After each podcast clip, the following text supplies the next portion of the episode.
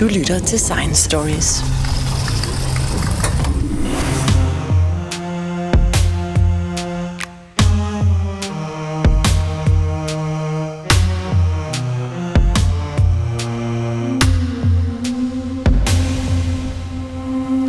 I anledning af Mars-missionen Perseverance landing på Mars, er jeg taget ud på DTU for at tale med nogle af de forskere, som er bag af Mars-missionen. Og en af dem, jeg har fået fat i, det er David Arke Klevang Petersen. Og David Arke, hvordan kom du ind i det her Mars-arbejde? Jamen, øh, det startede øh, for snart seks år siden for, øh, i forbindelse med, med mit phd studie hvor, hvor jeg kigger på algoritmer i virkeligheden til at, at styre de instrumenter på med hjælp af kamerateknologi. Og, øh, og så, øh, så kommer jeg så ud på et øh, udlandsophold øh, med, i forbindelse med min phd studie og det bliver så til et team over i USA, der egentlig består af et internationalt team, både fra Australien og Danmark, fra den afdeling, jeg øh, laver mit phd studie her på DTU. Og så begynder jeg så at samarbejde med dem og lave udvikle det her instrument, der skal til Mars. Så inden, inden du har nået at blinke, så er du blevet teamleader på en Mars-mission? Ja, jo, der, der går lige et par år, før, før, før jeg bliver projektleder her på det, fra DTU's side. Men, men undervejs, så, så tager jeg jo flere opgaver på mig, og, øh, og bliver en mere, mere integreret del af teamet. Ikke? Øh, og der er jo nogle, nogle hvad skal man sige, softwaremoduler, som skal udvikles, og der skal laves en, lad os sige, en stor håndfuld test, før, før, man, før, før man føler sig sikker på, at instrumentet er designet rigtigt.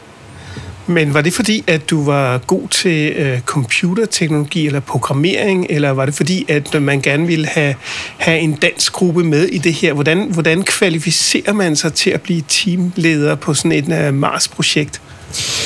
Det er et ret godt spørgsmål. Jeg tror, som, som projektleder er jeg forholdsvis grøn i det.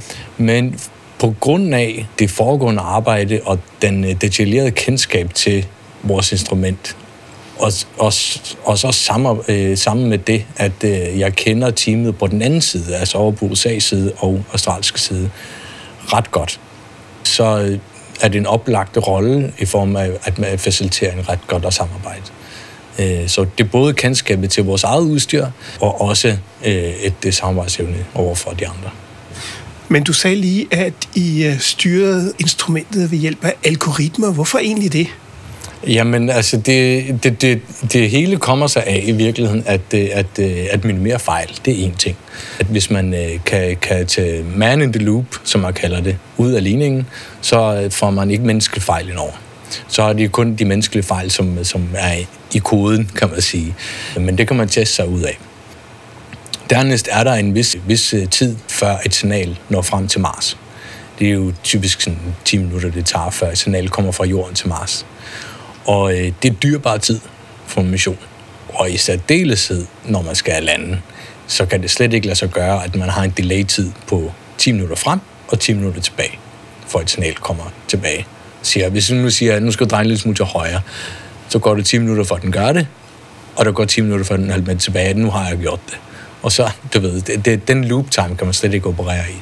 Så man laver alt det her autonomt styret, især under landingen, men også når man har fået lavet, øh, når man er landet, så begynder man også at, lave automatiserede manøvrer for selve øh, roveren.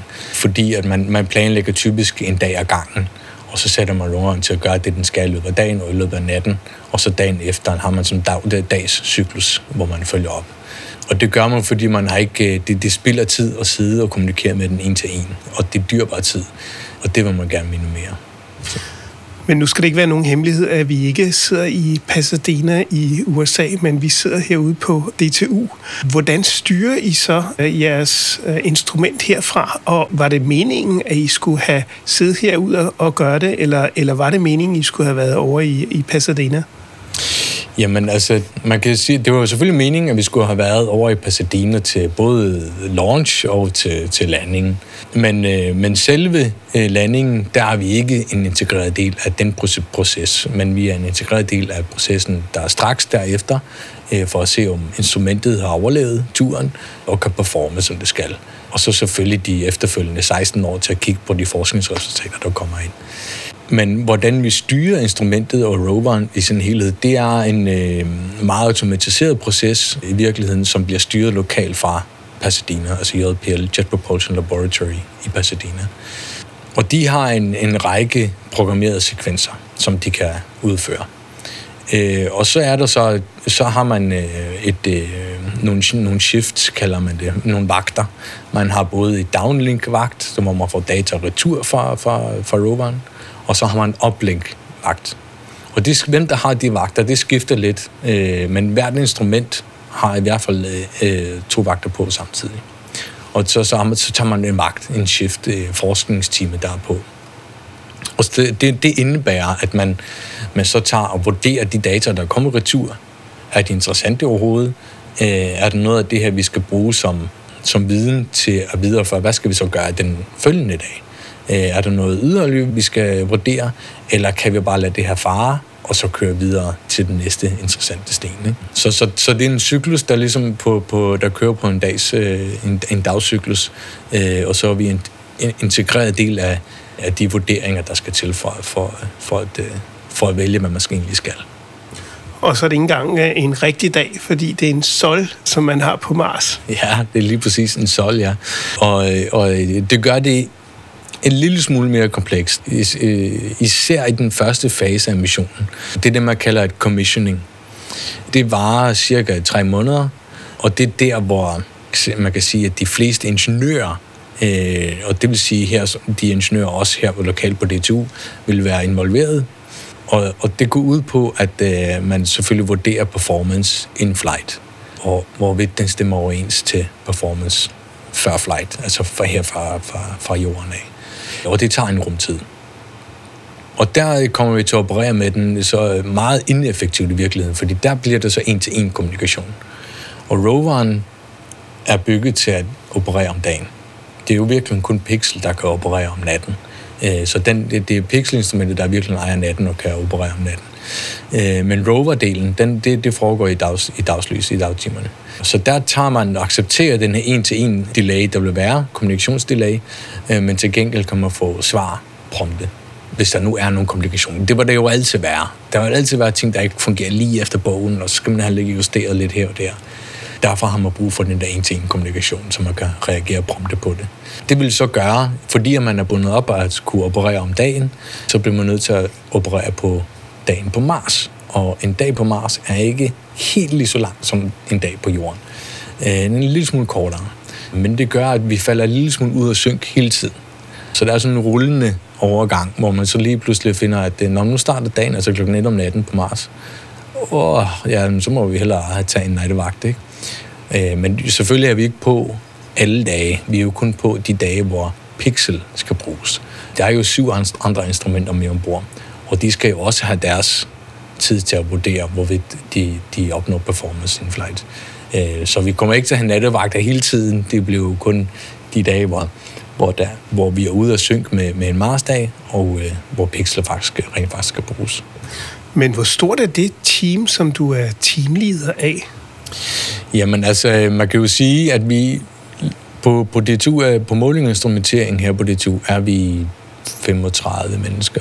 Det er et større team, der er vant til at bygge instrumenter, magnetometer og stjernekamera.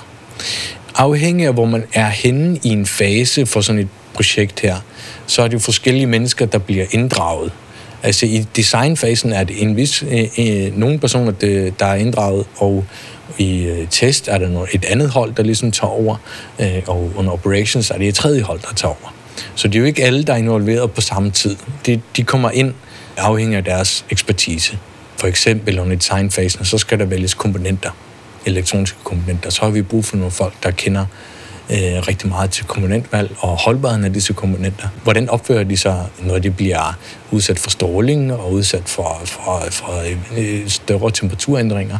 Men når de, det arbejde så overstået, så går de videre til et andet projekt og supporterer det projekt. Og så, så, så ruller projektet videre til en anden fase. Ikke? Øh, så det team, der i virkeligheden er aktivt her nu, det er størrelsesorden af fem mand, der, der vil komme ind og ud, øh, afhængig af, hvad, hvad behovet er.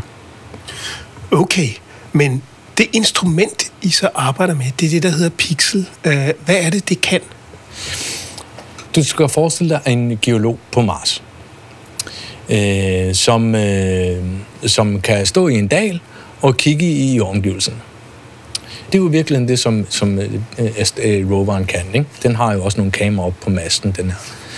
Og, øh, og hvad sker der så, når en geolog ser noget interessant? Så går han tættere på. Okay, det ser rigtig interessant ud her. Der er nogle lagformationer i de her sten. Okay, hvad, hvad, gør han, hvad er det næste, som en geolog gør? Personen tager et forstørrelsesglas ud af baglommen og kigger endnu mere nøje på det. Og det er der, pixel begynder at virke, øh, at, at, at komme med sit bidrag, fordi at vi er et mikroskopisk X-ray fluorescens instrument. Og, øh, og det, det lyder meget kompliceret, det er det også, men det det gør, er at det, at det undersøger øh, grundstofferne, der er indlejet i de her sten, og kortlægge dem på mikroskopisk skala, som om at en geolog havde et, øh, et øh, instrument med sig og kunne se det på mikroskopisk skala med sit mikroskop. Det er det hul, pixel kommer til at dække. Og det skal anvendes til at vurdere, hvorvidt de her formationer kan være fra en biologisk proces eller en geologisk proces. Forskellen er, at, øh, at den biologiske proces, så vil det her være aflejringer, altså fossiler fra bakterieliv fra 3 milliarder år siden eller mere. Du lytter til Science Stories.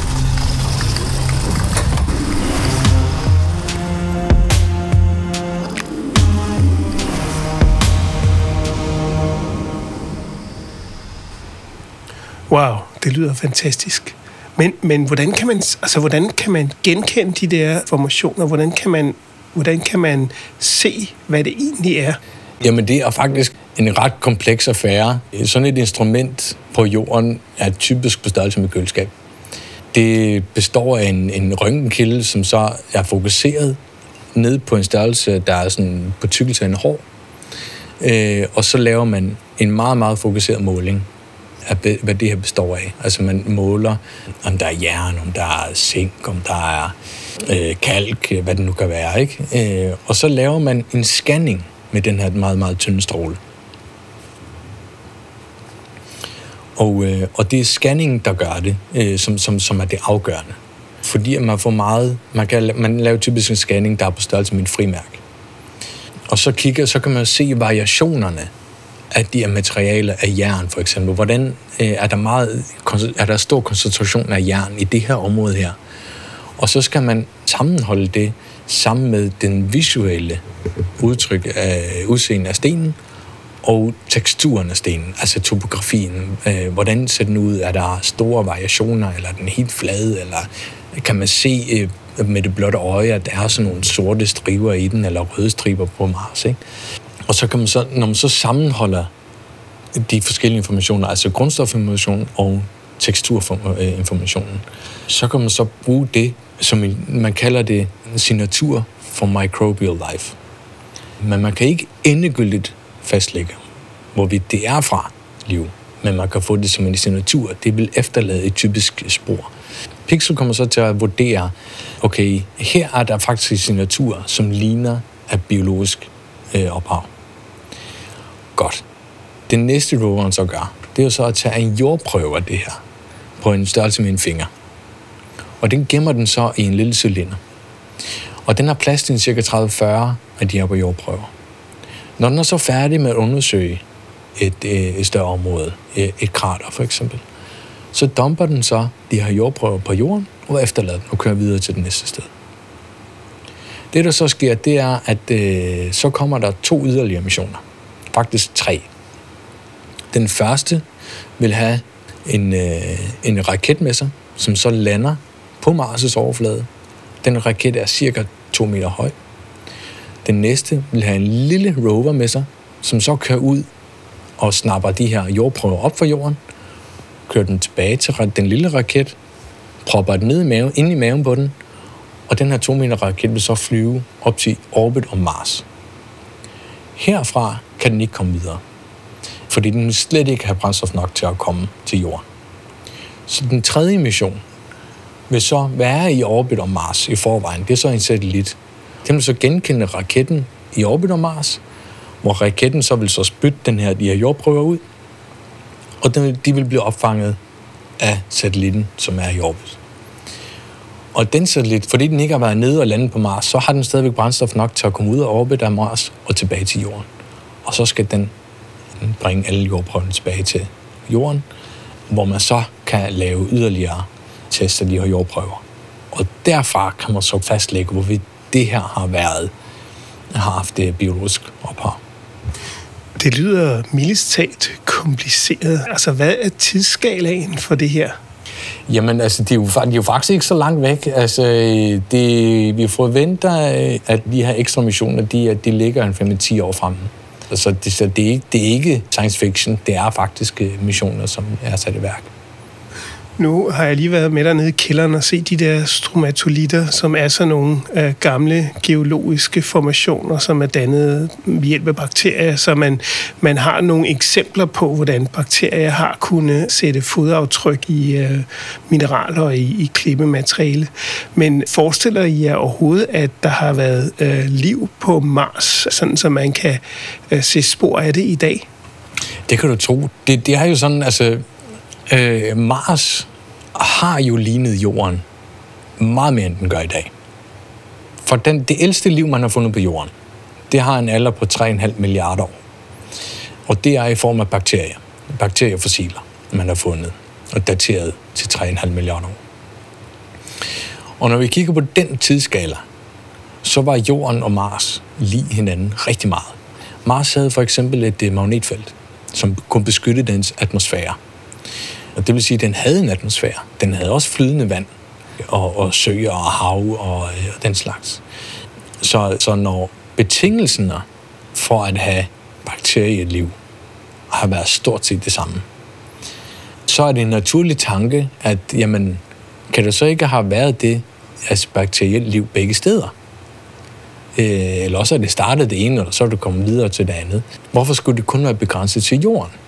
Og det er det spørgsmål, som man gerne vil svare på. Kan det have opstået andre steder, hvis bare betingelserne er de rigtige? Øh, så det, så, det, så det er den eneste planet, i virkeligheden kommer til at uh, kunne studere meget nøje og vurdere, om hvorvidt livet kan opstå andre steder end her vores egen navle. Og det vil sige, at det vil være jeres instrument, som vil være de første, der siger, her var liv, og resten er bare at konfirmere, om I havde ret. Man skal jo aldrig sælge skinnet, for bjørnen er skudt. Og øh, altså, der var jo også en, øh, man havde jo en meteorit fra, fra Mars, og, og den havde jo sådan nogle underligt lignende huller i den. Og det, den første tanke man fik, det må være ormehuller. Så vi har fundet bevis for, at der selvfølgelig har været orme på Mars. Og når man så går øh, yderligere detaljer, så viser det sig, at det er en helt øh, naturligt forekommende huller i en sten. Øh, og som vi finder masser af her på jorden også. Så, så man skal være meget forsigtig med at, øh, at, at melde ud stensikkert. Og det vil vi også være i det her tilfælde. Men når vi er sikre, så kan du tro, så skal vi nok råbe højt om det. Ja, man havde jo også affæren med Viking 1 og 2 i 70'erne, som også uh, skulle lave nogle eksperimenter for at afgøre, om der var liv eller ej. Og det var sådan nogle biokemiske eksperimenter, men det gik heller ikke rigtig godt. Nej, altså det, det var selvfølgelig før min tid med de rover der, øh, og det er rigtig, rigtig svært. Og, og jeg vil næsten, jeg vil faktisk sige, det sværeste ved Perseverance roveren, det er nok i virkeligheden at holde de her cylindre for jordprøverne rene. Fordi man må, for alt i verden, må man ikke tage prøver derfra, og så tage målinger af sit eget, sine egne bakterier, man har taget med derop. Det ville jo være frygteligt. Så man har haft ikke stor udfordring med at få de her cylindre rene nok. Det er nok det reneste sted i hele verden, med at tro. Så man er sikker på, at når de så kommer retur, at de så ikke er det, man kalder contaminated øh, med sit eget, øh, med vores egne bakterier fra jorden af. Øh, så man kun kigger på de, øh, de materialer, man faktisk har taget fra Mars af.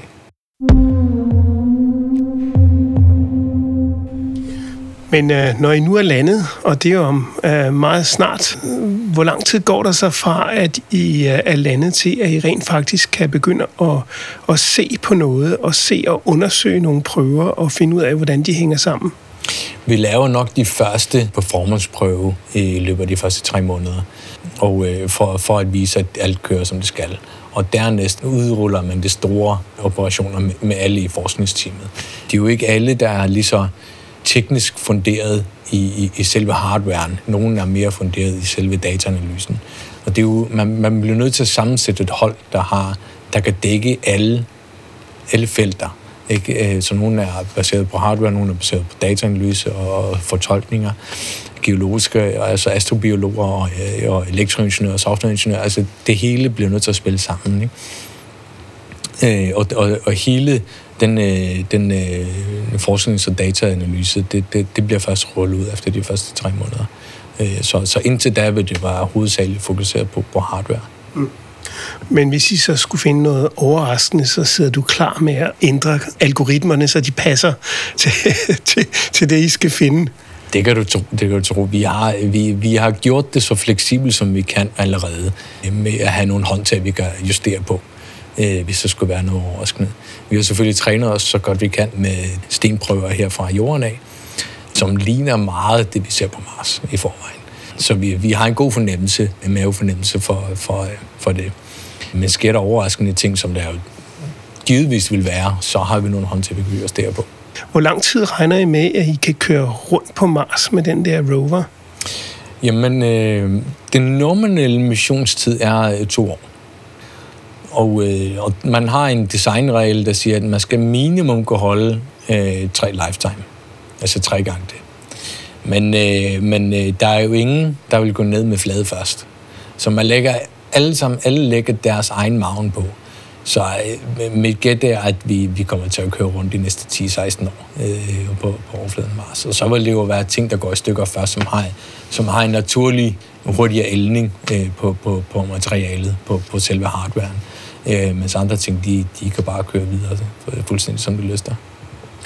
Men under alle omstændigheder, vi glæder os rigtig, rigtig meget til at se jeres resultater fra Mars. Tak skal du have, David Arke Klevang Petersen. Selv tak.